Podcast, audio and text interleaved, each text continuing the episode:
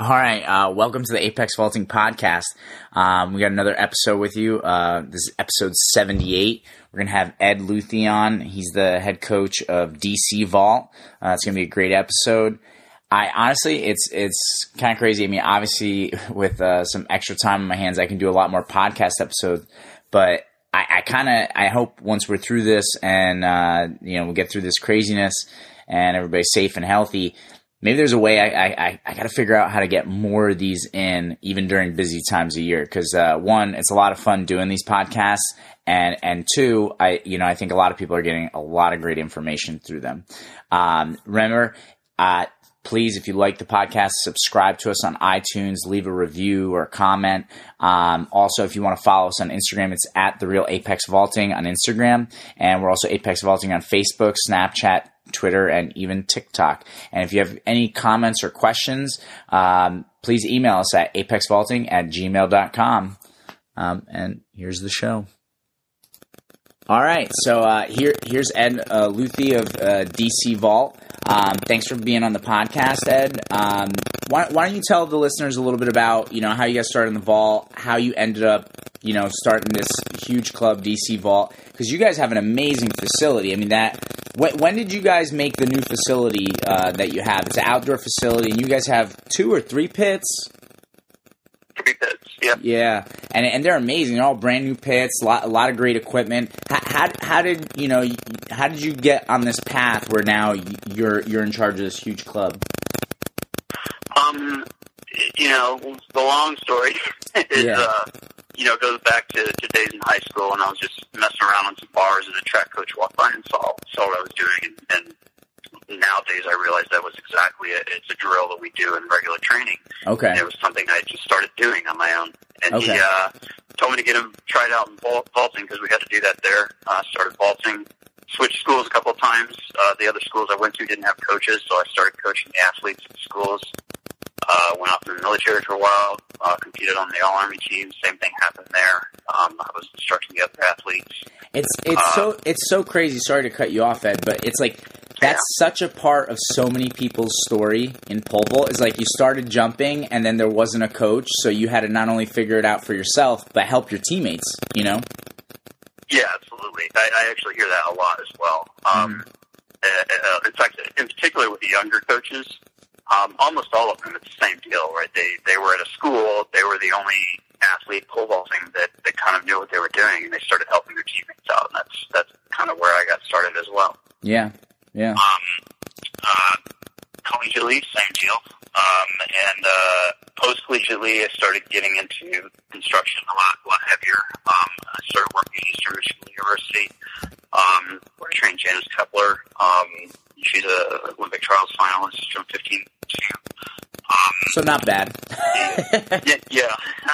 um, she did pretty well. Um, we, I had a lot of success. I was actually training the, the girls there and I think one of the reasons I had good success with that was because I trained them as vaulters, not as female vaulters. And um, people people forget Ed like that in the beginning when women started to vault. First of all, there were still a lot of people that were against women vaulting, and then oh, se- secondly, they thought that you had to coach women differently. Like they're that still human beings. True. You know? Yeah. No, they, they, I actually was coaching uh, a high school um, first year that, that women started vaulting in the U.S. I trained the, the state champion there uh, that year, and and I mean, it, it, it was exactly what you just said. You know, if you look at all the girls jumping in the uh, mid '90s when they started doing it in the U.S., none of them opened up their arms.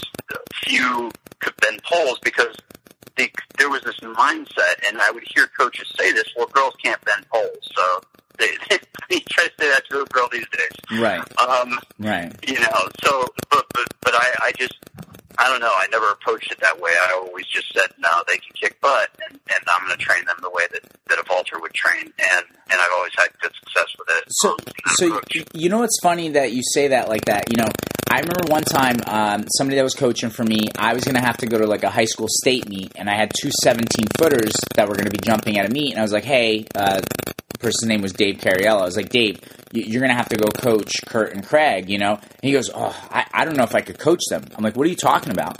He goes, well, well, they jump on bigger poles than me. Like, he, I was like, Dave, I'm like, it doesn't matter. It's all the same thing, right? Like, it's just they're bigger people. They jump on bigger poles and they're faster, so they, you know, they jump on bigger poles. But it's it's just like coaching that that that girl that's on a 12-20 trying to jump 10-6.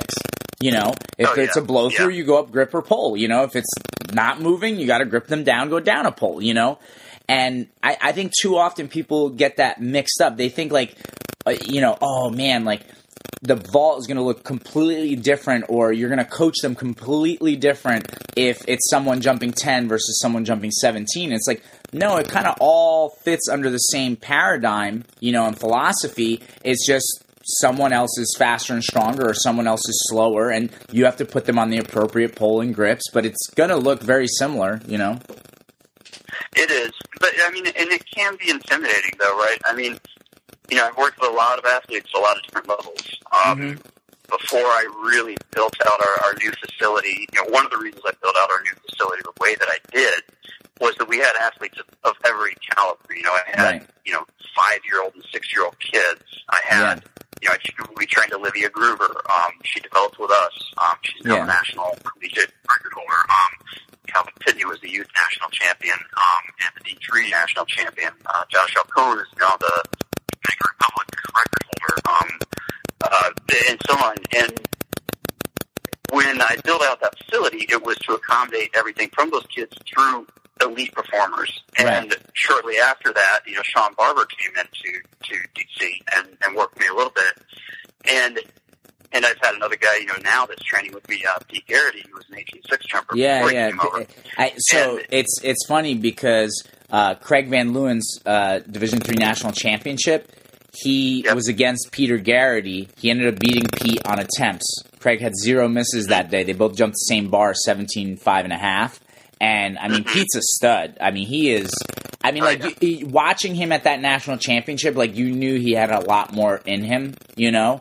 And so, Oh, yeah. one, I, it's been great to see him jump higher since the D three days, um, and it's awesome that he's working with you. Yeah. Well, and and he's you know getting back to what you had said earlier about you know somebody being a little bit intimidated about working with jumpers jump higher than they do or whatever. Mhm. That's kind of what I was getting at it, with sort of laying that background was that when somebody comes in, like you know, when Shawn Barber, world champion, comes in, I can't just say, "Hey, dude, just do this." right. Um, and, and and and with Pete, he may not be quite at that level, but but he's a big dog, and Yeah. he's got his own mindset. You, you you do have to kind of be aware of that and sort of feel out certain athletes. You know, Right, some, some athletes, I'll, I'll just tell them, no, you're Right. doing it this way. It's my way or the highway kind of thing. but with others, you recognize their personalities. If you want to help them, you kind of have to tiptoe around certain things and, and, and expose them to subtle ideas um, Right, and- within their framework and and so I, that they start to see what you're trying to get at without realizing that's what you're doing. And then if they see the light, they start to go, oh my God, that that's amazing. That worked and this, this worked and I, I feel the benefit of this. And slowly they start listening to you more and then you kind of open up a little bit more and, and gain that mutual comfort. No, a hundred percent. I, I think that what you what you're explaining there is like you have to slowly build a relationship. Like when you have an athlete, it again, it's different. If somebody comes to you as a beginner, it's day one, or you know, or even if it's like let's say a high school level athlete that's never really been coached before, you know, they don't Right. know anything. Yeah, it's like, hey, this is how we do it here, you know.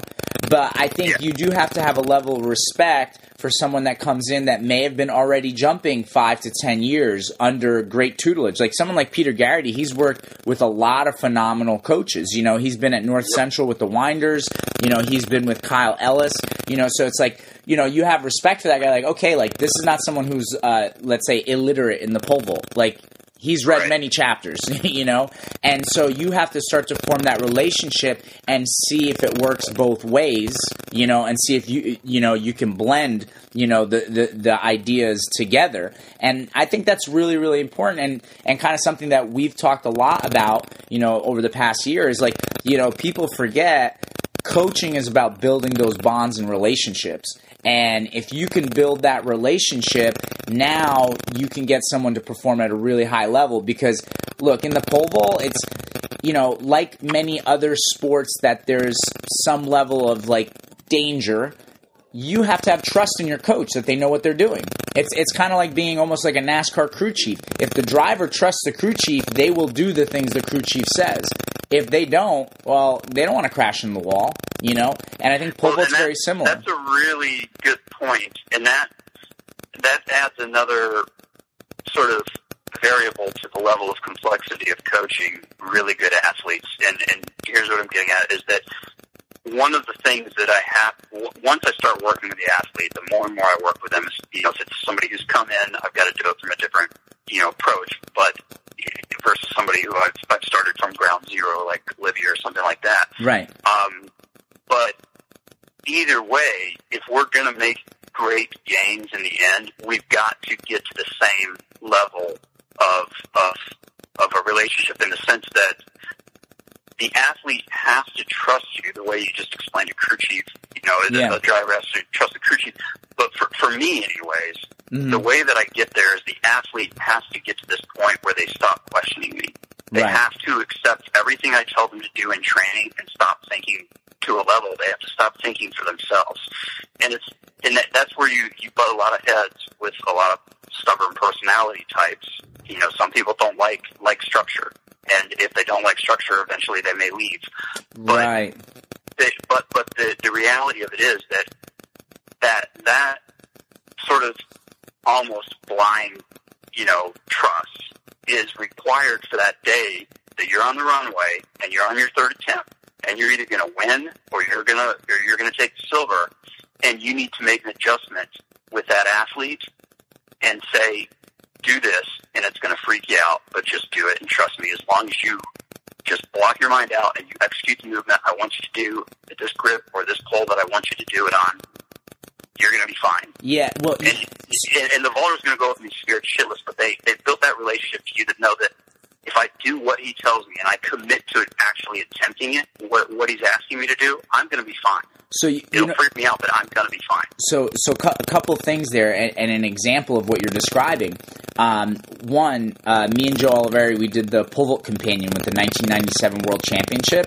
And there's this one youtube video that you can follow along with. It's 39 minutes long. You could literally see that play out. One you could see galfione who had won the olympics the summer before you could just see in his face as he's attempting i think it was Oh, like yeah. 570 Oh. or 580 he's questioning Yeah. things he's not trusting the Yeah. process and then when you see Bubka on the runway, I mean, this is a guy that goes into the World Championships with his highest mark that year was 565, you know, and and it's like he ends up jumping 601, and um and just for people who maybe don't know those numbers, 565 is about 18.6, and he ends up jumping 19.8 and three quarters or something, right? It's like that Bubka trusted in the process. Like he was on that runway, and you could see in his eyes, he's like, okay, if I just bring this the way I normally do, that I'm capable of, this is going to work. I'm going to bomb this bar, and you could see Yeah, that that's belief in him. great example. Yeah, and And, and there's another one on the Olympics uh, two times ago. I'm uh, uh, I'm drawing a blank on his name. The Brazilian. oh, Thiago, the last Olympics with Thiago. when Yep. he won, the exact same scenario. You could see right then and there when he blew out that winning jump. He moved onto the pole he never touched in his life before. Right. you could Right. see it on his face, but you also could see, I'm. It doesn't matter. This is it. This is my one shot. I'm going to trust in everything, and I'm just going to go for it. Well, and, I mean, you you you, you can tell from experience that he's he's freaking out, but he's also going to going to do it. He's going to go for it and see yeah, what happens. and and it's so funny. and that's exactly what I'm talking about. Yeah, and it's so funny because in that situation, I mean, think about that. Petrov coaches Bubka, Petrov coached Thiago, and you could literally, you you literally could see Thiago's first attempt at 603. He didn't really come out on the runway the right way, and he gets stood up. Yep. And then the, Yep. the second attempt, I literally from the first step Thiago took, you could just see it. Oh, yeah. He really posted up. He popped out on that first step and set up the runway, and you're like, dude, he's got a shot. You know, but Yeah. it's because Yeah. he had that commitment and trust in his coach. And I think like even Yep. the way you were just describing it, what was super super important, and I don't know if people maybe picked up on it, but it's like you, you made this subtle point out of like when you're on that third attempt, when your coach gives you an adjustment, you have to trust. Now, if we're talking about preseason, it's fall. Sure, maybe you know you do a little powwow every once in a while. Like, hey, we're working on this. Do you feel like it's working? You know, do we need to do a different progression? It's it's not that coach and athlete can't have discussion over process and procedure every once in a while. But the thing is, yeah. in those key moments when you're at a championship meet and this is like win or lose, you know what I mean? There has to be that trust there. There has to be that Yeah. trust. And and, and I you think, Mm-hmm. only get to that level through months and years of of training that way. I mean, you you Right. have to you you can't be fighting with your coach every day about well, I should do this or I should. Do, if if you don't even trust your coach to put together your training plan for you and decide what you need to be focused on today or right now on this jump or or, or whatnot, you you there's no way you're going to be at that point so and when you need when you need to be. And I and I love that point that you're making because I think for coach and athlete, I think this is something that for everybody who's listening out there, and, and you know there's people that are going through this, right? It's like you may have gotten to a point, and and look, maybe your athlete doesn't trust you. Maybe you don't trust your athlete. You know, then maybe it's time to move on. You know what I mean? Like, and, and there's nothing wrong with that. Listen, we, we're not all compatible, right? Like, d- different coaches run things differently. Some people are, you know, more structured, like you, Ed. I think I'm a more structured guy. Um, but some people need something that's more laissez-faire. I mean, I remember talking to Roman Bacharnikov, and he always described American vaulters as cowboys. It's the wild, wild west. And I Oh, do yeah. think there's an element of that. Like even, and it, it's so funny. We've gone so far on a tangent. We got to go back to your, your background. But like, like how you started. It's like you know, you were a, an athlete. You had to coach. You didn't have a choice. There was no one there to coach you, and then you had to share with your teammates. You know, and so I think that's why, as Americans in the vault, a lot of times we are so used to being like cowboys. You know, it's like I just do what I want. And so sometimes that's where it's like the butting of heads happens. I think the other thing is that sometimes you know how you know how it is, Ed. You know, you start jumping higher and all of a sudden you start feeling yourself. You're like, "You know what? I am awesome." And you know what? Maybe I know better.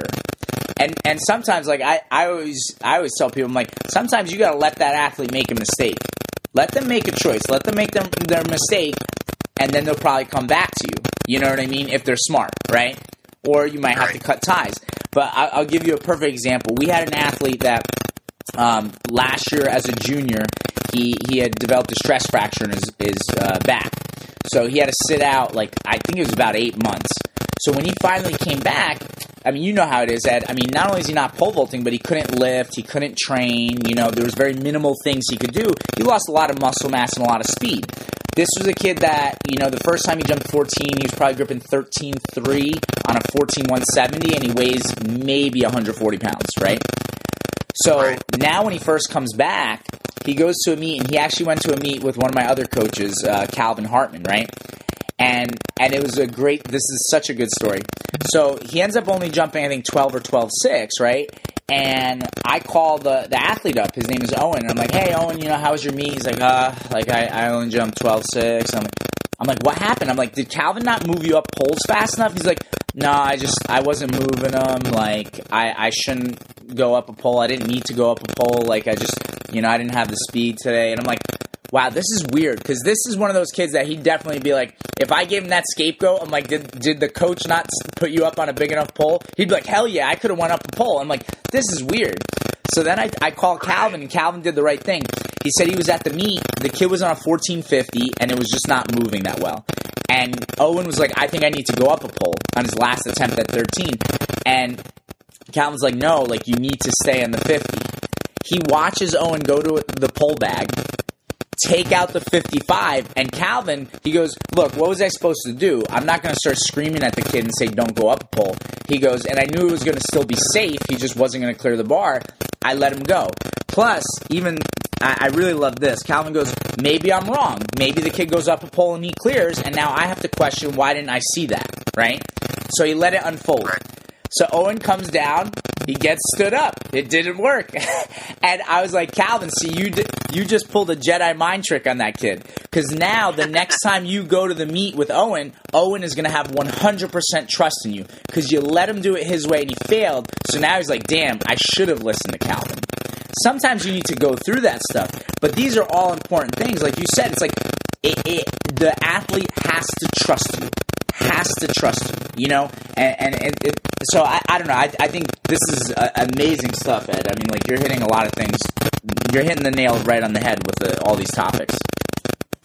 Yeah, yeah, and and and that that's a scenario I've seen out play a lot with with you know with my younger athletes. Usually when uh, when they're trying to pull one of those you know I'm to switch the poles or raise the grip kind of things. Yeah, I, yeah. I kind of squash it, but you know maybe I ought let it let it slide a few more times so they they get it, get the bigger picture. But it, it's usually with my my better athletes Right. who want to make that switch Mm-hmm. that I when I'm telling them they're not ready that I kind of let them do that because Yeah. I know what's going to happen Mm-hmm. and and it, it, it's for that purpose. It's to say, oh, okay, I didn't. Um, it, you know, I got one in particular um, uh, that's not with me now that, that I've done that with a couple of times. Yeah. and, and another one as well um, that is with me that that uh, I've pulled that on a few times, and it not not often. It's just like once a season or something. Right, like that. right, it's right. Always they're in a meet. They're you know, they, their their standards are at 50, and and they want to jump up a pole. And I'm like, Yeah. okay, you Yeah. know, well, it's not a good idea. Well, I think I can do. All right, well, let's, let's give it a shot. Maybe you can. Um, right. Yeah. Whatever. No, Um, I So be it. Yeah, I know. And you know, it's like um, it's so funny because I was talking to my brother the other night about movies because what else do we have to do sometimes during these times but watch movies? But we talked about uh, the movie Days of Thunder. If you're not familiar with Right. it, it's a Tom Cruise movie, but it's like Robert Duvall is the crew chief, Tom Cruise is the driver, and I think that's one of those great movies where you can see that dynamic of, of athlete and coach play out. And they butted heads at first; they had to build that relationship. And again, I think if anybody out there that's coaching, it's like you have to realize this is a big part. And if you do get fortunate enough that someone who's coming into you, like, like the examples you gave, Ed, of, of the athletes that you've worked with, where they have some experience, they have some knowledge. Um, I don't know if do you know who Kate, uh, Kadon Samuels is? No. So he's the Jamaican national record holder. He's jumped 17.8. So I've, I've had right. some opportunities to work with him. And same thing. It's like, you know, when he comes in, I have to respect the fact, like, okay, one, he spent time with Petrov. You know, he's worked with a, a very, I mean, Petrov is arguably the best coach ever, right? And it's like, you know, so it's like I have to respect the fact that he's coming in here with knowledge. I have to build that relationship and massage it, and we both have to see if this is something that's going to work out. You know, um, unfortunately, geography was the biggest issue for me and Kadon. He was so far into Connecticut; it was a long drive. But you know, it's like you always have to see that. Even now, currently, you know, I coach Peter Roach, who he jumped at Cornell. He's a 17-9 guy. And, you know, initially it's like, okay, well, Pete, what do you want to do? What are some things you're looking for from this? Okay, well, let me let me try to sprinkle in a little bit of this. What do you think about that? And then slowly, you know what I mean? It's like it's now a relationship where, yeah, Pete Pete trusts me. You know, he, he trusts me very very very much, and and we you know we work together very very well. Um, even to the point where I think what's Pete has realized now is you know so many years into being a post collegiate, it's like he's realized okay, you have life factors. You have a full time job. You're traveling to practice from Manhattan. You can only get X number of workouts in a week. It's not like when you were at Cornell where you were an athlete first kind of deal, you know? Um, and so, you know, yeah, ideally we might want to be on 16 foot poles, but we're at the point of the season where you're not ready for that. Let's stick to the stiffer 15s, you know? And so it's like, and we can work through that together instead of dealing, you know, you know how it is. Sometimes athletes that aren't like conscious of those kind of things, they will fight you and be like, no, no, I want to be on the bigger poles. Like, I, you don't believe in me. It's like, no, no, it has nothing to do with my belief in you. This is just facts. You're hitting this mid mark. This is where you're taking off from. This is what you can handle right now. I'm not going to put you on a pole that I know you can't handle. You know? And so these are things that kind of always have to be worked out, you know? Yeah, one of the biggest challenges that I run into with um, with higher level athletes and athletes with some mileage on them is, is the injury factor. And Yeah. working through working through that with a with a good athlete is Mhm. is challenging because you know I've beat myself up enough over the years, and I've had enough athletes over the years have all kinds of injuries that that I'm real familiar with. Right. Where where the limits are, Right. and the athletes, as soon as they start feeling better or whatnot, they're they're ready to go. Um, and, and that's when you re-aggravate injuries. And, Right. and trying to contain an athlete's excitement and get them to just tone it back and focus on biomechanics, et cetera, so that they're not only building good motor skills and good technical um, and gaining good technical development, but they're also not re-aggravating that injury during Right. that period is critical. You, you know, one of the things you can really maximize during injury recovery, in my experience, is, is technical proficiency. You can really clean Yeah. up a lot of things because you have to contain yourself. And if you're containing yourself, it's toned down a little bit and you can actually go through the motions a little better. Uh, it's a little easier and more advantageous to focus on your technique during those times. Right. So Uh, so it, how do it you can be tough with those better athletes So- who want to take off and go. So when you have someone coming back from injury, um, how do you? Because what I feel always is you have to control the intensity and the volume because right, like Yeah. you're coming back, you're a little bit weaker state. You may want to do like you know 25 seven left approaches on your first day back, but you and I both know that intensity level and the volume is so high, you may re-aggravate the injury. What what are some things like for people that are listening? What are some things you would recommend? Like when you have that higher end athlete, let's say like a 17 footer or a 13 foot female, you know, they're coming back from an injury. How how do you control the intensity and volume? What what are some some progressions or, or process that you use? So sure. So so there's a couple different things. Uh, the first is that you have to be communicating with each other, and Mm-hmm. and that's one of the things that athletes love to hide things from you because they want Mhm. to jump and they know that you might tell them, okay, we got to stop. So Right. they, you know that that's the first. You got to make the athlete tell you what's going Yeah. on. And just because you're hurting doesn't mean we're going to stop necessarily, but I need to know, and I need to know are you hurting more than you were, you know, five minutes ago, that kind of thing. Right. Um, the next is, you know, it gets into the individual athlete. You know, every every scenario is different, and and where they are, what kind of injury it was, how far they are along in the recovery process. You know, what their condition is, how long they were off. All that plays into where you're going to start them. Right. Maybe it's just you know basic, you know, biomechanics, or it's very slow approach, whatever, or, or short approach. Um, Right. once you figure out what that baseline is, then you start. You, you really, as a coach, you, you need to be very tuned in with your athlete. Um, Mhm. You need to understand how their body moves, how their body works, so that you can see, even if they're not telling you, or even if they're not aware of it, you can see when their body's giving those little signs. The intensity is, you know, ten percent off, or Right. maybe, maybe it's only on two steps right before they take off. You can tell they're getting a little flatter than they normally Yeah, they're like be. They're backing off because they don't want that. the impact. Yeah. hmm Yeah, and if, especially if you're dealing with an Achilles tendon injury or something like that, that's where you're going to have a major problem that continues. Right. And when you, so so you know, figuring out where you know how you follow the progressions and all that really kind of it's it's a case by case basis. You know, Yeah. it could be you go down to four left and then back five, six, seven, et cetera, or maybe you just start back at six, seven, eight. Who knows? Mhm. Um, but you've got to know once you figure out where the performance level is, you need to watch out for those those those physical signs that I- you can detect, and hopefully you're tuned in enough that you can, so that you can say, you know what, that that's two or three in a row where I've seen this, and this is actually, and you're you're aware of it because I told you, and you're trying to focus on it, and you're not able to correct. That's where we shut it down because it's not going to get any better at this point we know that your body's going to take a spill if we if we push this much further. Let's shut it down now. We'll come back tomorrow or the next day, and we'll maybe we only got five jumps in today off of that many lefts. We're going to try for six or seven next time, Right. and then we're immediately going to show that. What we're not going to do is push you into that zone where you're feeling pain again.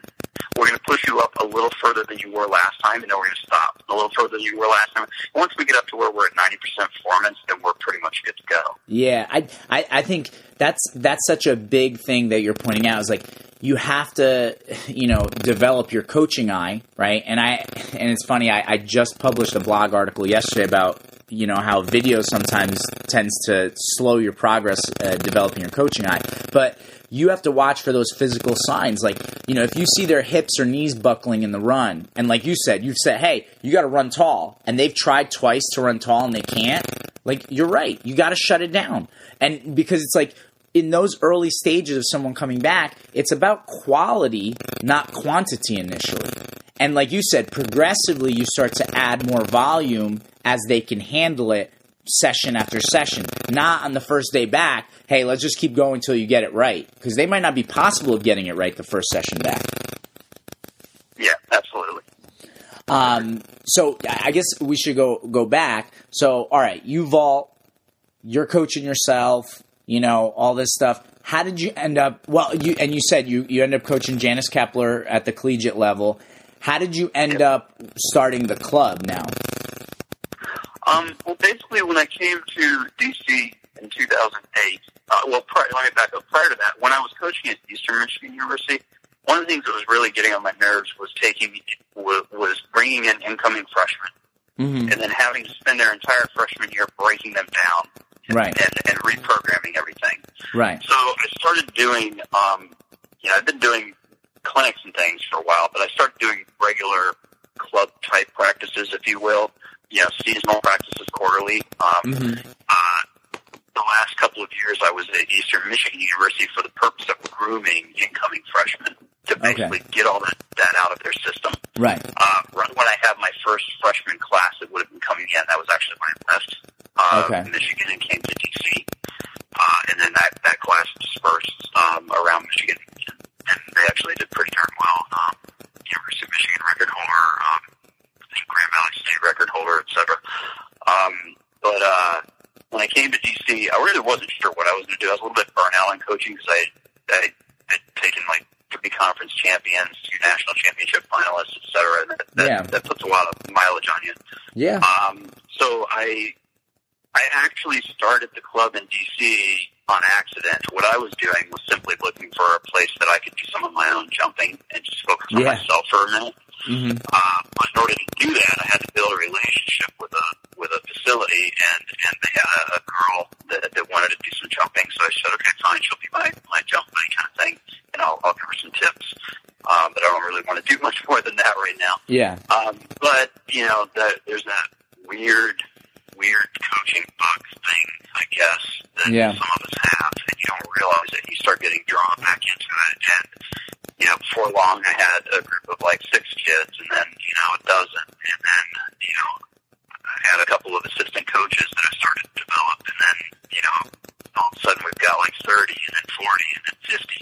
Yeah. Um, and, and then I'm like, well, I need to go find another location so I can train myself because I can't train at this facility anymore because I got Right. too many kids that I'm working with and I don't have time. So I'll, I'll go set up another spot, which technically is for me, but I'll kind of dual use it to start developing some more elite athletes because I kind of am interested in getting back into that again. And, Right. and then, so I did that, but then, you know, I had this great incoming class, and that was where I got, you know, Olivia Gruver, Calvin Finney, and, and Josh Alcoa, and all these, and Molly Minnick, all, all of these in the same classes, all beginners, and I, and I recognized the potential in them, so like, well, shoot, you know, now I gotta go back to that mode, and I gotta start working with these guys like five days a week, Right. and, and all of a sudden I've got, you know, about 75 athletes, five assistant coaches, three different facilities, and, and it's just kind of gone out of control, and I'm not jumping at all at this point. Right. Um, so, so I just kind of gave it and went with it. Um, and then I had an opportunity to um, get a uh, uh, build a partnership with Events DC, which is a sort of like a semi quasi private slash government institution here in DC that manages all the professional sporting venues and convention centers and all that. So Okay. we're you know the the, the NHL team and the, the NBA teams and all this, all the facilities that they train in and compete in. You know, Events DC manages all of that. Uh, well, there's the campus of the old Redskins Stadium right in my neighborhood in Capitol Hill. Actually, just did a shot at the U.S. Capitol Dome, and they have a big campus there that's not much in use. And I managed to work out a deal where I rented a piece of that property, and once they were happy with what I was doing and extended uh, a long-term lease for me, I decided to put a lot of resources into it. Go out, Awesome. That's kind of how we got there. Yeah. No, I I mean I, I think that's great and I you know, something that sticks out to me listening to your story, it's like I think sometimes as coaches we don't realize how little time we have to jump because you have to coach other people. You know, I mean, I I feel like you always get you always end up doing a drill or something like that to demonstrate, you know what I mean? But it's like you can't really like train the vault because you know, I strongly believe this. As a coach, your job is to help other people. You know, and I think when you're doing that, it you know, like look, you're you're just not you can't focus on yourself and your own jumping a lot of times, and especially like like what you're describing. You know, it's, it's similar. Like we have similar numbers at, at our club. You know, you, when you have over fifty, over seventy, maybe hundred athletes, it's like well, there's only so many hours in the day. You know what I mean? And there's a lot of things that you have to take care of. I mean, we're right now in this podcast really talking about the coaching end, and I, I don't think we need to get into the business end. But it's like on top of the coaching end, it's like you have to take care of a lot of paperwork. You know, there's a lot of things that you have to make sure are in line. You know, it's like like you know, I started off mentioning, you know, I I remember when you started posting about the the, the new facility that you guys put together with the three pits and all the lifting equipment. I'm like, oh my god! I mean, first of all, beautiful, beautiful setup. You know, and it's like, well, you know, that wasn't free. you know, it's like you had to figure out how you can actually get that accomplished, you know? And what, what I also love, by the way, because I remember talking to Chris Chappell of UCS probably around 2012. I was like, oh my God, you guys should design like a little kid pit. Because a lot of times the problem with younger athletes, like kids who are five, six years old even, who maybe want to try, um,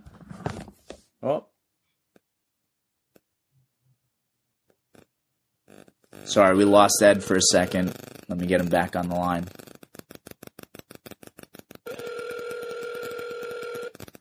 Hey, you there?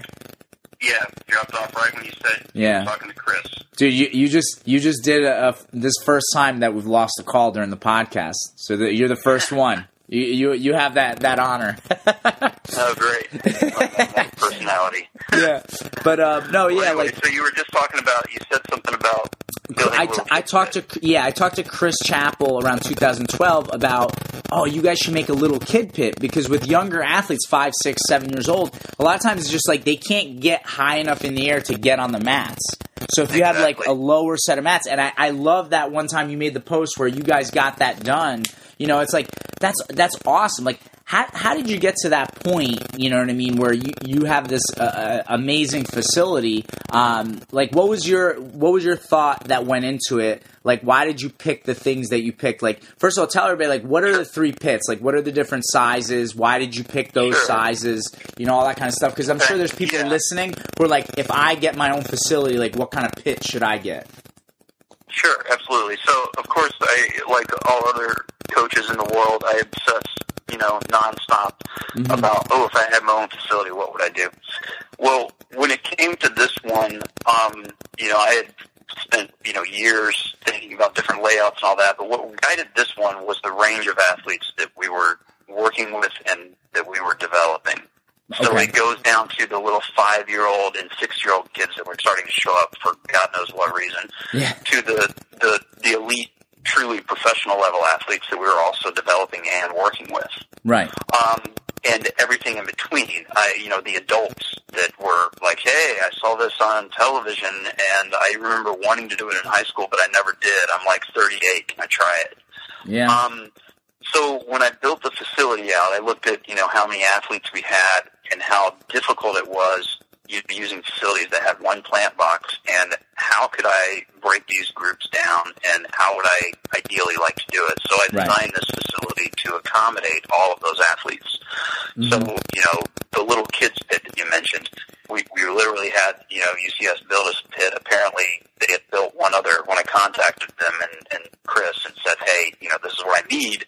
yeah He's like, you know, hey, one one other guy had us do this a while back. It was Bubka. Uh, Okay. He, he had it for for these clinics he was doing, so we've actually got the design. So they showed it to me, and I was like, that's great. Make it a little bit thicker because I, I I think these kids are going to whack their, you know, it, Yeah. the one he designed was for a multi-use. It was long jump, high jump, and pole vault. So you can Oh, okay. for all three. yeah Um, so it wasn't very thick. Uh, so we made it a little bit thicker to accommodate more for pole vaulting. Um, and then, uh, so we had that, which we can just sort of throw anywhere. We've thrown it up at Easter, you know, eh, like uh, farmers markets. We throw it up at Yeah. sporting events and things like this. But we can drop it anywhere on our site in the grass and just have the kids go there. Um, But Mhm. we also designed a shorter runway for those beginner and intermediate athletes. Um, it's a 75 to 95 foot runway. All of our runways are Mondo. Uh, but we, for that one, we put a 1700 pit. So Okay. 1800, uh, UC, all, everything's UCS for anybody who wants to know. But we, we went with the 1700 model so that we had a little bit more clearance, um, you know, with not as much depth as you would on an 1800. right Uh, and that was for the little kids who were kind of getting a little bit better. We wanted to Right. give them a little more clearance over that front end of the, the pit that they could get over. yeah Um, and it's also plenty plenty depth or thickness for anybody jumping off of a 95 foot runway um, Right. on that pit. Uh, the other two runways are both 150 foot in length. Um, one of them has a 1900 series pit, which uh, is, you know, as you know, it's it's kind of the, the big standard for a collegiate pit. It's got a Yeah. lot of a lot of coverage in the front end, and then we went with our elite pit. Um, and that one, I, I don't know, maybe that was just candy for me. Um, you know, Yeah. it's a, it's a 2100 series pit with Grand Prix standards. Um, okay. you know, UCS Steve Chappell and uh, um, um, Stephen, Chris. I think it was Mike, Mike. actually, Okay. you know, tracked me down at uh, at the Penn Relays the year I was ordering all this stuff, and they were. Um, I hadn't actually met either of them face to face. I talked to them on the phone, but I Yeah. didn't recognize them when they came up, and they were like, "What the heck? You know, what are you ordering this stuff for?" And Yeah. they wanted to know because apparently nobody in a private organization had ordered uh, those standards before, so it was kind of Right. a big deal for them. Um, and uh, so that's what we've got um, pole vault mat wise. Um, we have uh, everything from the little kid all the way up to the you know world class athletes covered. Right.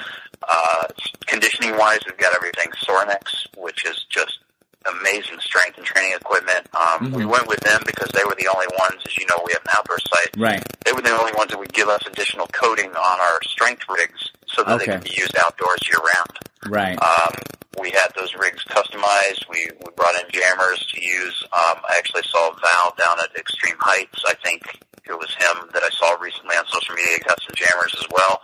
Mhm. Great attachment to a rig to work on the drive and plant um, for athletes in strength development. It was, it was designed for football players Right. but it's really ideal for pole vaulters. Great Right. piece of equipment. People should look into that. Um, but yeah, we we've got everything that we need. I train my you know emerging elite development program where we go like nine months out of the year. We do it all right there on site.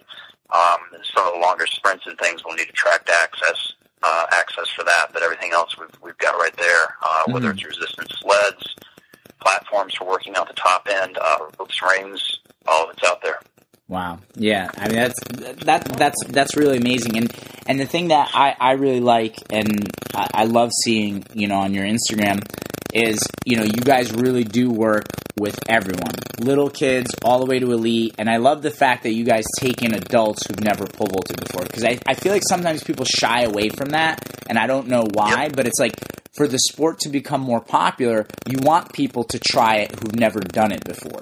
You know what I mean? Yeah. Um, Yeah. I, I think like like we kind of went off on a tangent earlier about like when you get an athlete who's maybe jumped for 10 years and they already jump you know 13 17 feet whatever and um, there's that's a certain situation of how you handle that. But it's like man if you're getting an adult that's never pole vaulted awesome. You get to introduce another person to this awesome sport you know and they they find out how how much fun they can have and how it motivates them to get into better shape I think the thing that people it really escapes them is look, not everybody wants to go to the gym, you know, three, four times a week and work out. That seems like really boring and it seems like more work, right?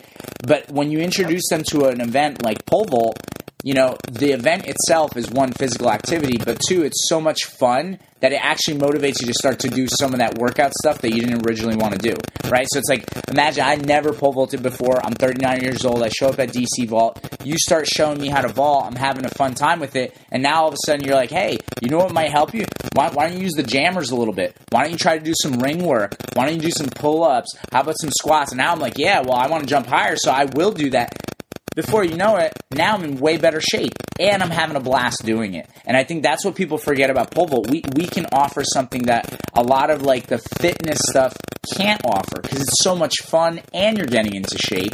Um, and the thing is, you and I both know the more popular our sport becomes, the more we're going to see elite vaults, elite jumps, and elite competitions. You know, that all becomes now more accessible if we grow the sport.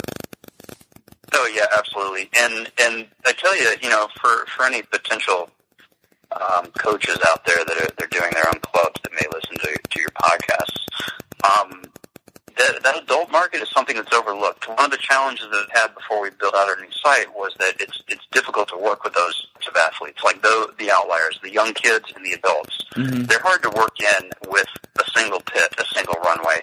And my advice would be um, if you've got more than two, uh, don't Mhm. do it. Set, it. Don't not, and I don't mean don't work with them. What I mean is don't try to cram them in with a bunch of teenagers who are just kicking butt left and right. Right. Because the worst thing for a 30 year old adult is to go into a group of 20 teens right. who are all killing it on their own way and to feel very awkward and start. It's like it's like a, an adult trying to start karate class with a bunch of little kids, and, Right. and the adult's a white belt and they're all brown belts. You know, Right. it's just this awkward feeling. So if you can, if you if you can set aside a separate time block for the adults, they Right. will love it. They Yeah. absolutely do. And the best way to do it, um, I have found, is not to force them into your regular training structure initially. Instead, host a one-off pole vault, uh, adult pole vaulting experience. hmm Um, we we started doing that when we partnered with an organization called DC Fray, which started out as a kickball organization that grew into this massive sporting, physical, adult social sort of conglomerate here in DC. Okay. And they reached out to us trying to add something cool and new to their offerings. And so we said, yeah, we'll do it. We'll put together a two-hour adult pole vault experience for, for Yeah. beginners who've never done this before. We strip out everything that's complex about it, and we teach people how to how to run with a pole, how to drive into the pit, how to swing, and how to turn. And we do that within an hour and a half by focusing on a couple of really basic fundamental things. Right. And at the end of that, they're going over bars and having a competition among their different groups. Right. Um, and it- every and, and and you know we don't charge actually we don't charge anything we just do it for free and and, Mhm. and let Fray charge their very small entry fee for it Right. and then as a result everybody has a blast it's very quick it's very fun it's a one day thing there's no commitment to it longer it's just hey this is cool let's go try that for a change Right. and every time we do that, we get at least one, usually two or three adults who immediately turn right back around and sign up for regular adult training classes. Right. Right. Um, so I, I really, and, and that the same holds true for the young kids. Like people don't think of it, and this always boggles my mind because of how complex you and I know that pole vaulting is. Yeah. People, when when I approach adults who've got kids in the park or something, like, hey, you know, this kid looks ideally athletic for for this. You should try it out. We work with little kids, and it's like a six or seven year old kid. The parents like, well, you know, maybe when they get in high school, they should start doing that or something along those lines because Yeah. you know they're too young to start it now. And and I always compare that with gymnastics. Mhm. And I'm like, would you say that to me if I was a gymnastics coach? Because I have level ten gymnasts come to me all the time, and their moms are always reaching out saying, "Oh, my my kid's a level ten gymnast, you know, so it'll be real easy for them." And I, I just sort of laugh to myself Yeah. because uh, because every time I hear that, eight out of ten times the kid absolutely struggles because it's the only challenging thing they've ever had in their life growing up with gymnastics. But pole vaulting is that that challenging. It's not easy Right. to do. You can't just pick it up and go if you're trying to do it right. Right. And It take the it takes idea that you wait until you're almost an adult, and that's the time you should start training it without building that foundation. You know, I think I think people like Bubka and Mondo and Shawn Barber throw those ideas out the window. You know, Well, these people started when they were very young. So, um, yeah, I think you bring up you, you bring up a great point because our sport isn't super popular most people don't start till their high school age and like you're bringing Right. up eh, you know those three examples of Bubka, Mondo and Shawn Barber you get to see what happens when at a young age people start to develop and learn the skills and they really you know what I mean? Like they're really learning the skill. I mean look at any other professional sport that is really top top level like whether it's football uh, baseball uh, the fighting world. You the the phenoms are the ones that that really started at a young age. You know they've been doing Oh, yeah, it you know? absolutely. And I think Yeah. pole vault could be like that. And we, I think we would all be shocked if if the average pole vaulter started when they were, let's say, six or seven years old. I mean, I can't imagine what the numbers would look like through high Oh, school. right. You know what I mean? Like, Oh God, yeah, The- the- absolutely. and and this is where really for our sport to pick up one thing that i think people don't understand is we need to have multiple levels of competitions you know i think sure you're going to have the kids that are top top top and those are maybe the kids that are going to win your state titles but we also need the competitions for for everyone so they can be a part of it and be able to compete you know um I just I think that grows to a certain point, there's going to be a need for multiple competitions at multiple different levels because we don't want anyone to turn away from our sport. I think sometimes there's almost a mentality in pole vault. It's like, oh, well, if you're not going to win a state title, what's the point?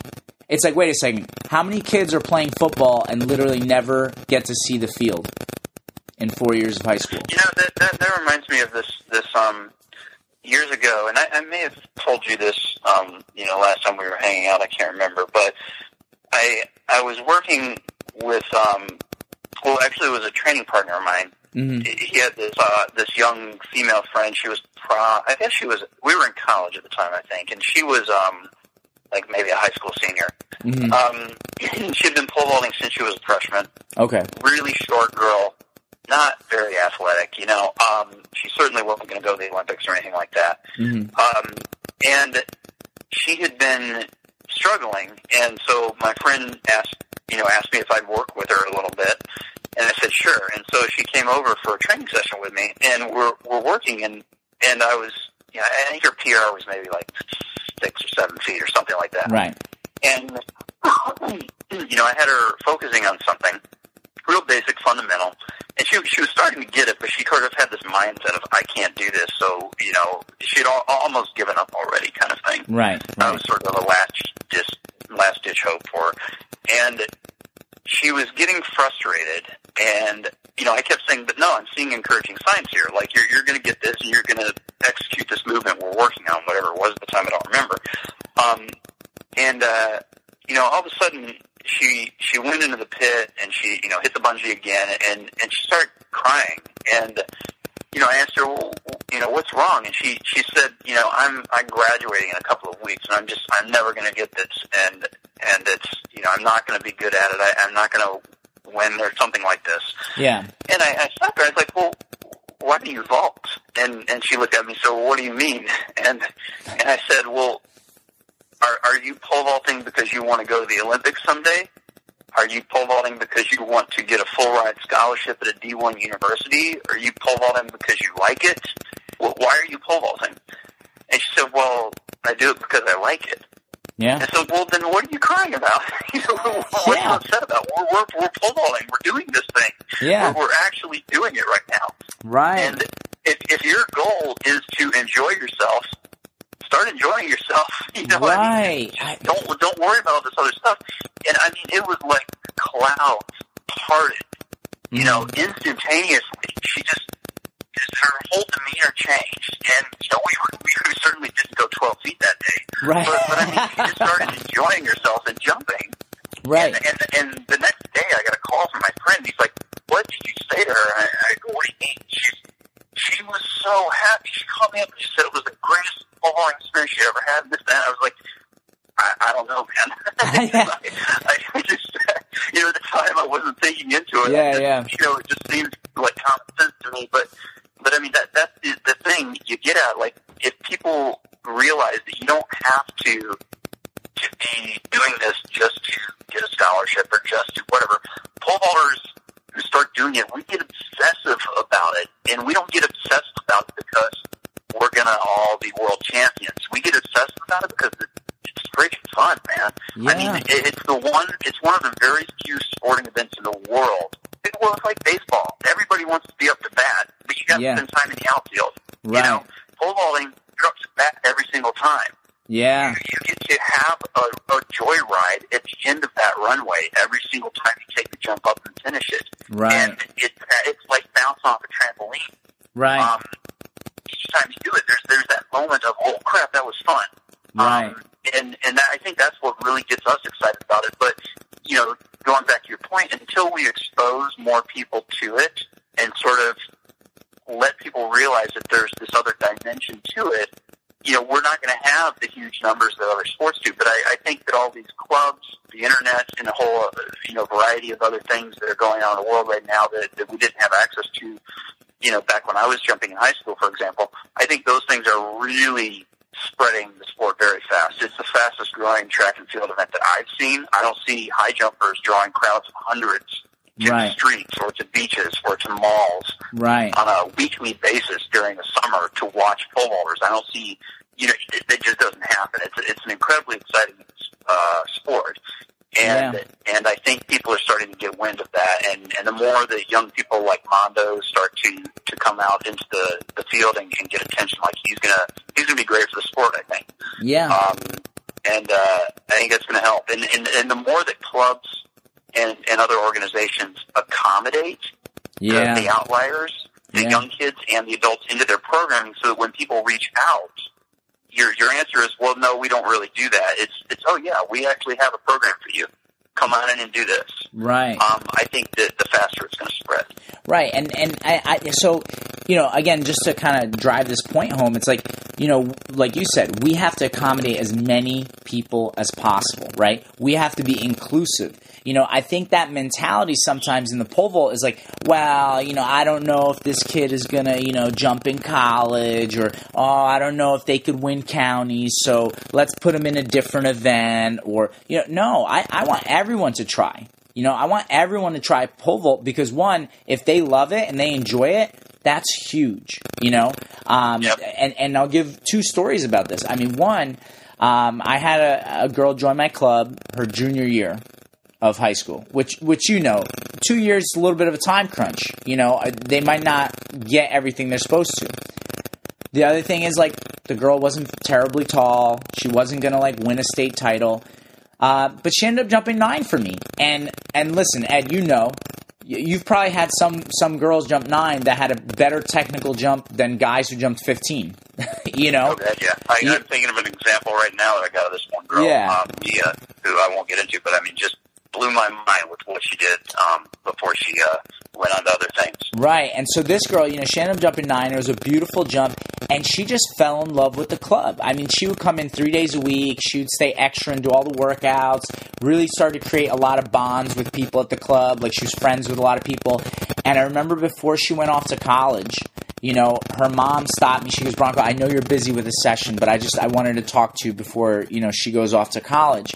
I go, yeah, what's up? She goes, listen, she goes, when I brought my daughter here, she was physically and mentally broken from gymnastics, and you saved her. You gave her a home, you know, and it, like I almost started crying right there. I'm like, oh my god, I can't cry in front of all these kids right now, you know. But you know, I, I gave a, you know, we, we hugged each other, the, me and the mom, and it was just that's the beautiful thing that we could do with our sport. I think many sports are capable of providing that, but we can do that, and in a lot of respects, I almost think that is more valuable than even coaching a state champion, a national champion. The, the fact that I, we can help people like that, you know. Um, the other thing, I think a lot of times people don't realize if you turn people away, you don't understand. You're not just turning away that person. You're turning away everyone that person knows. So, as an example, I had an, another girl a few years back from a high school. She came in. Oh my goodness! And she jumps for me in college now, you know. And uh, she would come down and just like poke at the box and almost helicopter over every bar. I, I, I think her PR was seven when she came to the club, you know. And I'm just like, oh, this is this is gonna be rough, you know. But you know, I always worked hard with her. We drilled, we drilled, and by her senior year, she jumped nine six. You know, again, she's not a world beater, but it was very good for her, and it was she was working hard, and she loved the club. If I turn that person away, well, from that same high school, because of that girl, because that girl recommended us, I have a 15 foot high school boy this year. Because now, this many years later, he started coming a couple years ago because she recommended us, and you know he jumped 15 this year. Well, I would have never got that 15 footer if I didn't coach her. You know, and I think people don't realize you're turning people away. You have to be willing to work with everyone, and you never know who might walk through the door because maybe that nine foot girl goes, Hey, you know what? Love that club, love that coach, great environment. You should check it out. It's a lot of fun. And that's what gets Well, that- people in, you know? Yeah, and that and that and the and their their their coaches as well, like at their high school track teams. Mhm. Um, you know, I've had I've had coaches that I, I I'd forgotten about. You know, it had been six, seven, eight years since any athlete from their school came to me because they just hadn't had any vaulters that, that wanted to, to do anything serious. And then all of a sudden, the coach, all of a sudden, this kid shows up and he's like, "Yeah, coach, Coach Youngblood, this guy constantly does this. Yeah. You know, told me I should come here." Um, Right. Because, and I'm like, who? who? And, and, and he's like, well, he said you coached some kid back in 2009. Right. And, you know, the coaches remember that, and they're like, "Oh, well, I had this one kid who was who was serious about it, and and they enjoyed it, and Yeah. you know, now I've got another kid, so I'm going to refer them over, kind of thing." So you're Right. absolutely right. I mean, every every athlete can can potentially lead you to more athletes, but but I mean, you you know, you come back to the same point a couple times over, but you know, each time you and I talk, actually, Yeah. about sort of working with kids, and there was this old guy named uh, Orrin Mitchell. He's not around anymore, but he's a really cool guy up in Michigan that, Okay. that worked with a lot of vaulters He had a club up there, one of the only ones up there at the time, I guess. Um, Mhm. and I always heard him say this thing, and it didn't. I I didn't really understand it until maybe four or five years ago. Mhm. But he'd always say, you know, if somebody was talking to him, he'd always say, "I have a weakness for wanting to help young people become better Yeah. in life." And and and, and I, I didn't understand what he meant by that. You know, he, he, he kept saying it over and over, and and it just sort of stuck with me as this mantra in my head, but I didn't know why. Um, Yeah.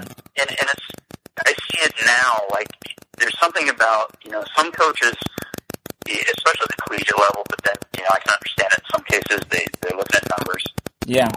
but but the club level or or your own private business level, whatever it is, Yeah. you know, I, I find it difficult to turn people away. Um, I, I need to, you know, provide different training environments for different levels of athletes. Mhm. But whether it's a kid who has no potential to be a, a great vaulter, uh, but is enthusiastic and dare, they want to do it.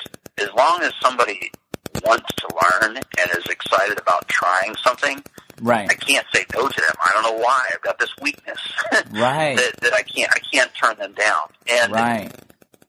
you know, it, it, it it's it, it also goes with with you know the I've run into this a couple of times at a different level where I get I get an athlete that you know they they end up you know they basically without so much saying it they're basically you know screw you I'm out kind of thing Yeah. you know you guys suck whatever or or they they they just disrespect you in some way or whatever it is Yeah. and I get so ticked off with it but then they come back, you know, a year later or something. They're like, "Well, yeah, I kind of want to jump you. I need some help." And it's almost like I don't know how bad somebody kind of screws me over or or whatever. I I really find it difficult.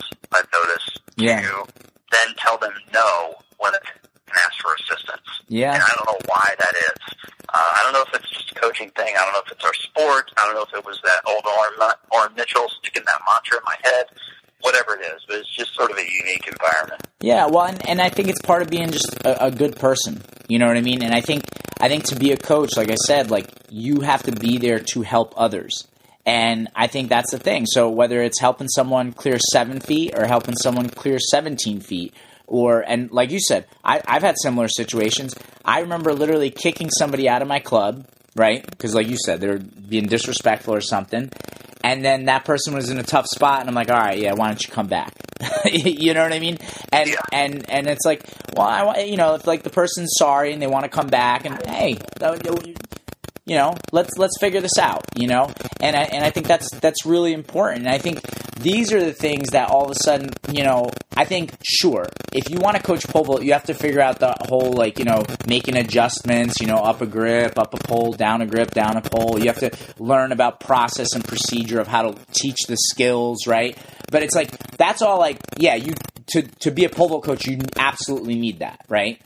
But it's like all this other stuff is what becomes even more important to to be a coach. I mean, I posted, um, I guess two nights ago, I posted something from Jackson Winkeljohn. It's a, a really really high end uh, MMA gym in New Mexico. I mean, they they they teach general public, but they also have like some professional UFC fighters, and they're very well known gym. And the the coach, uh, Greg Jackson, you know, he he he was uh, um, he was explaining he goes look like you know first things first he goes you know you have to build a culture you know you have to be uh, you have to be a problem solver and you have to build a culture. You have to constantly solve problems. So whether that's teaching someone a skill figuring out how like with you you said okay with the adults that have never vaulted before we have to have a separate session for them to kind of introduce them into the sport. I think that's a great idea you know? Um, so you have to solve these problems and then you have to create that culture. And that is really how you create a club. That's how you create you know a gym you know? Um, so these are things that even go beyond just knowing the pole vault you know this is knowing how to deal with people how to create a culture how to create an organization and I think that's some of the most important stuff, you know. Yeah, no, I agree. There's, and, and, and I tell you, it's, and you know this so well. Um, you know, if, if you're actually going to run a professional organization, uh, you're not you're not just going to plop up at a school somewhere or, do something in the backyard or whatever it is that that you do that we've all done at some point, right? Yeah. Um, but but you're actually going to make a significant investment in both you know assets and your own time commitment. Um, you you have to you you've got to take into so many things into consideration with with how you're going to manage that business, how you're going to to organize the training for the athletes, how you're going to bring people in, how you're going to sustain it. Um, and if your only motivating factor, I think, is is to just sort of make money, you can do that, but I don't think you're going to be very successful in pole vaulting if you're doing that. Yeah. Um, I, I think you'll you'll fizzle out at some point because I think all of these other things that you're kind of hitting on with these relationships and whatnot. yeah. I think if you're, you know, what what drives you to succeed, if it if it's if it's financial, is is your core value in that. I think that, uh, at least for me, I feel like it would be very hard to succeed because if I was doing that, I would start cranking out classes. I cram through as many people as I could in as short a time period as I could. I just try to get that done as quick as possible so I can get in the next group, etc. And I, I think that it'd be very difficult to, to do that. I think if your if your heart's in the right place and your your your passion is to develop athletes and to provide the best training that you can for each level of athlete that you're working with, all of them, um, and not shunning certain athletes, Hundred percent. Yeah. then you're going to succeed. Uh, you've of course got to know all of these other things and all, all of our other life experiences help inform the other things that allow you to actually manage a Right. business. Um, but but there's a there's a lot of different dynamics that go into it. Yeah, I- and, I- I and think even- the right. like what, Yeah. sorry to cut you off, but yeah, like I think Sure. what you're saying there is like one, the number one can't be the dollar. And you were alluding to it just now. It's like the number two. It's like if you only want to coach because you want to coach the winner, you know what I mean? And it's Yeah. like kind of like a selfish thing. Like I'm coaching because I want to be the stud coach. That's not going Right. to work out long term either. You know, it's like Yeah. you you have to be selfless. You are serving others. You know what I mean? Yeah. It's like Yeah. that. That's what it's got to be about. You know, I mean, I'll even I'll give you an analogy. When you go to a restaurant and you have a great waiter, they take care of you. Right? That waiter or waitress, they take care of you. They make sure your night is wonderful. But we've all had bad waiters. They literally are just annoyed. They seem like, oh, what? Oh, you want another refill? Oh, you know, it's like that's not going to work out. That that waiter's not not, not going to have a successful waiting career. You know what I mean? Yeah. And it's Yeah. like the same thing as a coach. Like you have to be there for, for your clients. You know what I mean? Um, and I think as long as you're, I, I think if like you're new to this, right? Like let's say someone's like just starting a club, like once this is all over, right? Like this summer they're going to start a club. I think as long as you always try to be there for your athletes and you do what's right for them, that's going to steer you in the right direction at least. You know, I mean, you're going to make mistakes. You, there's going to be bumps in the road, but if you're always just trying to do best for your athletes, you, you're going to be going in the right direction. I think. Yeah, I agree. I, I think so. And and and and here's the thing that if you're if you're you know if you're if you're a collegiate coach, you can do things a little bit differently. For Mhm. example, if you're a Division One coach and you're in a highly competitive conference, you know you've got to follow certain guidelines to do what you're there to do, which means that you've got to accept, you know, depending on where you're at, you you may be only able to accept certain athletes, and your your whole mission is to win a conference title and and go to the nationals. Right. You can't do that if you've got 20 athletes. You can't do that on a consistent basis year after year if you've got 20 athletes. So, so in that environment, um, you can do things a certain way. But, but if you're in, you know, the environment that we're in, and you're trying to run a business, you don't run that business off of elite athletes. I'm going to tell you that right now. They don't pay you enough for the hours that you put in. ever. Right. Right. Um, you know, all of our elite development athletes, they don't pay anything. They're, it's all free uh, because they, they couldn't afford my time if I was to actually charge them for the amount of time I put in on them. right. Um, so, so they do work for the organization. Um, but you find those elite athletes. There's not, you know, there's not 10,000 of them out there. You Right. find them just over time. It's just the numbers. Yeah. And, you know, they, they rotate through on a regular basis. Yeah. Um, you've just got to be able to identify the talent when it's coming through. And then, you know, you hope, you hope that that talent has the right personality to match because that's, Right. that's the biggest challenge. I, I see all kinds of talent come through every year. Yeah. But I'd say out of, you know, I would say one out of five or maybe even one out of seven athletes who have elite potential have the right attitude to go with that potential. The rest of them are going to wash out at some point because they just have the wrong attitude. Even if you force them into a structure, eventually their attitude's going to take over. And Right. whatever it is they've got with their personality, it's going to defeat their end objective. yeah. I- Um, I so, mean- so I think, Yeah. but I think what I'm getting at there is that it's just a matter of time. Like for any for any newer clubs that are out there, or, or coaches who've got really good skills but haven't had a, a long track record yet, Mhm. it's just a matter of that right at- combination of you know the timing of the athlete coming through and having the right personality as well, and then you having that that opportunity at that point in time to to be able to train the athlete the way they need to train. Yeah. Um, all those variables don't always come together at the same moment, but they'll they'll come together at some point, yeah. and and then you'll start to see that pattern repeat as time goes on. Yeah. No, I I mean listen, I think anybody that does this long enough, you start to see that that there there's a pattern, you know, to wh- what's going on and it's going to happen over time. Uh, you know, and so you just you got to be patient. You know, I I think even, you know, um personally, and I've talked about this on the podcast, you know, there have been years where, you know, I've been very uh, fortunate. I've coached some good athletes and they've done some amazing things. But then we've had years where, you know, we just, we don't have that type of athlete at the club. And the thing is, like, you know, look, if you're, if you're coaching for the right reasons, you're going to get through those years. Because I know when I go to a meet, my objective or the way I think of it is I'm here for such and such athlete and I'm going to help them do the best that they can today. That being said, listen, if you don't have the right athlete, they're not going to be able to win the meet. And if you have the right athlete, they're going to win very easily. You know, like I was even talking on the phone with a couple uh, coaches uh, this past week and stuff, and it's like, like my one guy who jumped 15 feet um, this year indoors. Look, I, and uh, listen, I understand too. 15 feet is nothing crazy, but not bad for a high school boy. And Pretty damn good. yeah, but it's like you know what? If that kid was at any club in the Northeast, he he would have jumped 15 feet. You know, I mean, anybody, any reputable coach, like if he was down with you, he, he would have jumped uh, at least 15. You know what I mean? But here's the thing, you know what? I don't think he would have jumped 17 with anybody. You know what I mean? Like he's that type of athlete. He's going to be in that range. Let's say that 14-6 to 15-6 range, depending on how things play out, right?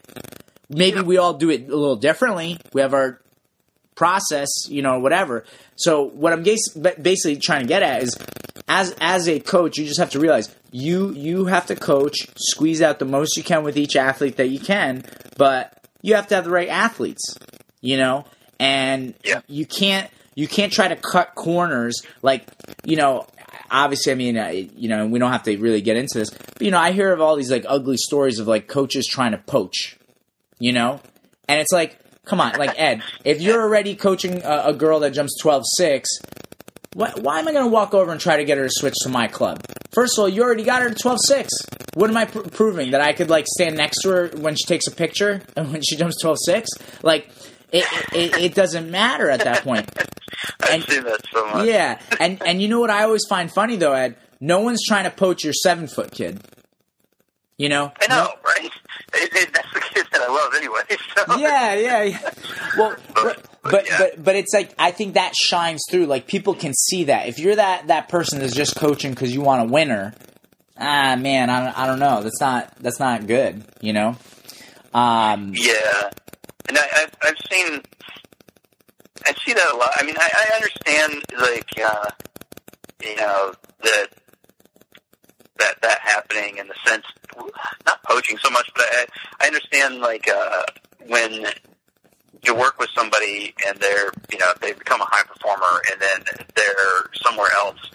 I understand the other coach being happy and excited that they got the athlete there, but it's when they start sort of, you know, implying that they've done all this work. You know, I try, I try as best I can when, um, and in fact, I got to talk to one of my assistants who manages our social media about a post made on Pete Garrett the other day. Yeah. Um, I try to word things in ways that, that people understand that, that if I've got an athlete that, I, that we've developed, you know, we've developed them. But if I'm working with an athlete who has come in that has developed somewhere else, and we're doing some adjustments that that they understand, we're we're we're you know trying to add to what they've got, but we Yeah. you know we, we try to give credit else you know elsewhere. Um, you know, anytime I make a post about uh, Olivia Gruver now, um, you know, I, I try to make sure that I, I I'm, I'm very adamant that you know she's working with Coach Stevenson now and, and he's doing Right. a great job, et cetera, et cetera. Um, I don't say, hey, you know, Olivia is is is doing this because we did this.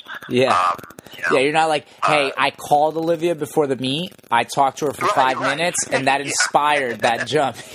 yeah, yeah, exactly. Yeah, No, I try not to do that. Yeah, no. really. And and you know it's funny. So I have um, John Mraz who's been on the podcast. Um, he coaches his son Jason at the club, and I know I spoke to you about this. But when I post about them, I'm always like, "Hey, so pumped for for Jason and John." You know, it's like because it's their thing. That's that's what they're creating. You know, and you know, do do do the coaches at my club and me? Do we help them when we can? Of course, if they need help with something, we help them, and and we we try to to foster that that journey that they're both going through. But at no no point do I want to seem like I'm taking credit for Jason's results because John coaches him, you know, and I'm very open with that. I, I think that's that's where people have to be, you know, almost a little bit careful. Like we want to be transparent. You want to be honest about what's happening. You know, like like you said, Yeah. you don't want to just paint with a broad uh, paintbrush and just say, well, anything that's happened under our roof or you know at our practices, like hundred percent me, me, me. It, it's you know, like, like oh man, like I don't I don't know. Um, hold on one second. Okay, we're good. Um, yeah, so it's like, you know, I, I think that's that's sometimes a little bit like the dangers. Like people maybe unintentionally even paint with a huge uh, paintbrush and make it seem that way, and it's like, well, it's not really the story. You know, I think as coaches we have to try to provide as much. Uh, information so people do know kind of what's going on because like i was even trying to explain it's like look, like certain athletes are going to jump high almost anywhere they go with whoever they're with. You know, as long as it's a, a reputable coach, somebody that knows what they're doing. You know, they're going to jump high. You know, um, and and that's why I I always just try to even when I make a lot of my posts, I'm like, you know, I feel very very lucky and fortunate to be able to coach this person and help them. You know, because that's what we're doing. We're helping them. You know. Well, and anytime I'm working with athletes, like my, my whole criteria for myself is that my athletes have to get better. They always have to be getting better. Mm-hmm. Um, it, it, it may be it may be slow, it may be subtle, Sure. but they've always got to be going on this upward trajectory. Right. Um, it, the one exception I make for that rule is our general adult class, where Right. I let them set their standards. Um, I say, okay, you know, you're you're a thirty something year old person who's just starting with this. What's your objective? Right. You know, you just want to have fun? All right, we're just gonna have fun. Right. Um, but but if any any of the other athletes, and especially any athletes who are there to to you know self proclamation is to to become better or to jump higher, yeah. um, that's the standard that I kind of hold myself to. Is, it, Right. is it, are my athletes getting better all the time? Are all of them moving in this direction? right. Um, are we always adding something that's going to let them, even if it's you know the younger, not so serious ones? Are we at least putting in the right technical things and improving on those things so that when they do get a little bit more excited, or they do start taking it more serious, maybe because it's a week before the state meet, they just realize, oh no, Yeah, um, yeah. that they need to get the let out. Um, are are we making them better on a day to day basis so that they can perform better? Um, Right. and I think as long as we're doing that, we're moving in the right direction. Um, you know, something that, that sort of popped into my head is sort of related indirectly, uh, reference when you're talking about like, you know, trying not to take credit for other people, uh, other people's work is that one of the things that drives me crazy is, and that I try not to do myself is, Mhm. is messing with other coaches or their athletes during competition. Yes. Yeah. Like we, we all see Right. things that are going on with an athlete when they jump that that we say, oh, well, they did this one thing wrong, and interfering yeah. with an athlete and their coach during in the middle of a competition because you think you know what's going on, in my opinion, is the worst thing. It, it's the worst example of, of professionalism you can exhibit. Right. Um, or a poor judgment professionalism that you can exhibit as a, as a coach is walking up to somebody who's been working with an athlete you don't know, maybe five years, and you have yeah. no clue what's going on, where they're at, what they're trying to do right now, what's going on in the head of that athlete or that coach, or right. what's led up to this moment, and you say, well, you know, if, if you dropped your shoulders up on top or something, you go yeah. over this, you know, or right. you're, it's, you know, whether it's, you certainly don't say that to an athlete. Yeah. You've got a coach there, and I've seen that so much. And you don't say it to the coach either, because the coach has got their minds in a in a zone right there, and they, they need right. to be focusing on what they need to be focusing on. And you certainly don't say it to a coach in front of their athlete, you know, right. trying to sort of. And it's it's often meant with good intentions, right? Um, but but it's it's the worst thing you can do. Yeah, um, yeah. I, think it's you know as a coach right you start developing your coaching eye you almost like you can't help it but see things and then you want to share what you see.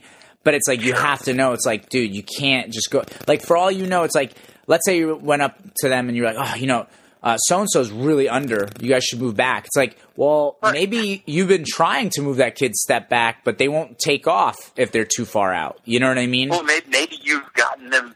Maybe they used to take off two feet in, and Right. you've gotten them back a foot, and it's taking it three months to make it that far.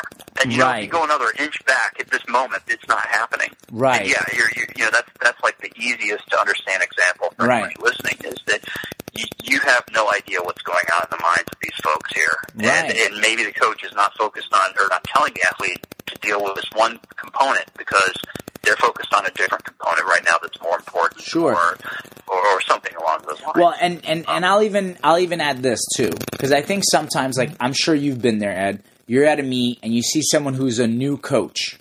They have not been coaching very long, and and it could be like some obvious mistakes. Like I remember being at one meet where um, there was this new coach there, and they you know they're trying to coach these kids, but like an obvious mistake, like the pole carry was literally straight up and down. The pole carry was Right. literally straight up and down, and so these kids are like slamming the tips down last second. They're getting rocked at takeoff, and you know it's like it wasn't even a like a, a thing that I wanted to tell the coach like, hey, like make this adjustment. It was just like, hey, I don't know if you noticed, but all your kids are doing this, so you've taught them this like kind of Yeah. incorrectly. But I'm like, Yeah. there's no way you can say that to that coach without them getting offended. And that and Yeah, that's the thing. Like if if let's say that coach became friendly with me, and then they were like, "Hey, do you have any ideas?" Sure, help them. But it's like there's no way anyone is gonna be like, "Oh, thanks for telling me I suck," because that's how they they're gonna interpret it. And it's like, so I Yeah. I obviously didn't say anything, you know. And You know, one of the a, a way that I've sort of um, and it's hard to find a scenario where you can do it, but Yeah. one of the sort of ways I've, I've navigated that before myself is that a lot of times the coaches still want to do some vaulting on their own, Right. and I've done this twice in the past where I've seen a coach who does something very similar to what you're describing, Right. and I want. I, it's driving me nuts that I want to say something, but I, I just don't want to offend them. right, right, What. I've actually done is invited them to come jump. Like, hey, you want to get away from your kids and come jump? And when they do it, then Right. they say, oh, eh, because this is a one-on-one session, we're working together. They're Right. coaching me, I'm coaching them. Um, and I'm like, oh yeah, but your pole carry is so up high, you're, you're, you're doing this. And, and, and all of a sudden, I'm not telling them how to coach their kids. I'm just giving them a tip on what they're doing right at that moment. And all of a sudden, they're changing that with their athletes down Right. the road. Right. Um, that's not always the easiest way to, to do it because just finding the time to do something like that or, or the Right, right but- scenario where you've got somebody who wants to coach. But there, there's ways that you can go about it. Right, I, but I think I think that's that's huge. Is like forming a relationship with a coach, you know, Right, and and yeah. so it's like if you can form a relationship with them, then you might be able to help them out, you know. But it's like just go thinking that you're gonna walk over, and I think it's almost like you know, as a coach, you obviously have to be confident, maybe even borderline cocky. So I think that comes with it too. You think that you're going to walk over there and be like, "Oh my god, just fix this," and that the coach is like, "Thank you, oh my goodness." And it's like, know, right? yeah, it's like, no, that's And, probably and, then, and then if they and then and then if their athlete succeeds, the, the coach is going to come over and praise you for, for Right. making it happen.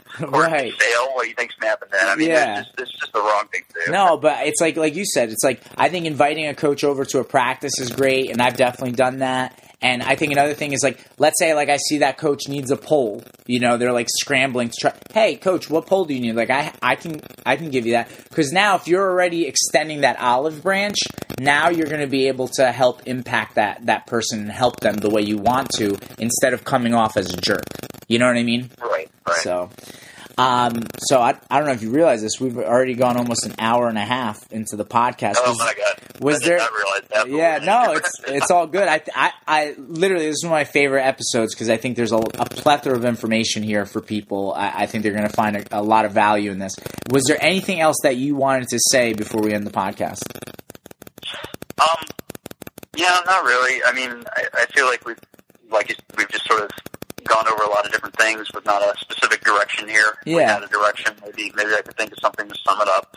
Um, I guess covering the subjects we did cover, it really comes down to just you know having having the right intentions. If you're Yeah. going to be seriously taking coaching on as a as a life direction, Yeah, um, you want to really consider why you're doing it and what the level of commitment, the things you're going to have to give up on your own. Like, you know, we talked earlier about me trying to do my own training, but I couldn't, and, and that's pretty much gone now, even though I've got this great playground that I Yeah. can really use for myself. It's driving Yeah. nuts. Um, but yeah, uh, just sort of having your, your head in the right place is well, you know what's a plus to me.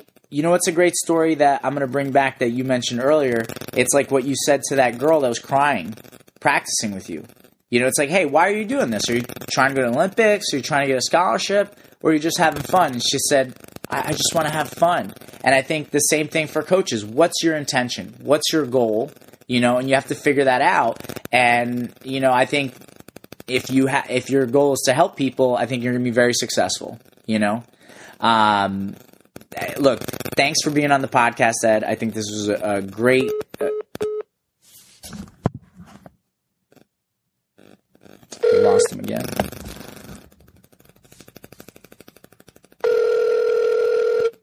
Hey, sorry we lost. Yeah, sorry we lost you again. Um, but uh, yeah, thanks for being on the podcast. Um, how can if people want to follow DC Vault? What what's your Instagram? Uh, you know, how, what's the best ways to to reach out? You know, and Sure. get in touch. Yeah, uh, uh, real simple. Everything's DC Vault. So DCVault.com is our website. Instagram, uh, our handle's DC Vault. Same with Twitter. Um, so uh, Facebook, the same. It's all just DC Vault. No underscores, no spaces. Awesome. Well, for everybody out there listening, thank you for listening again. Uh, if you enjoy the podcast, please subscribe.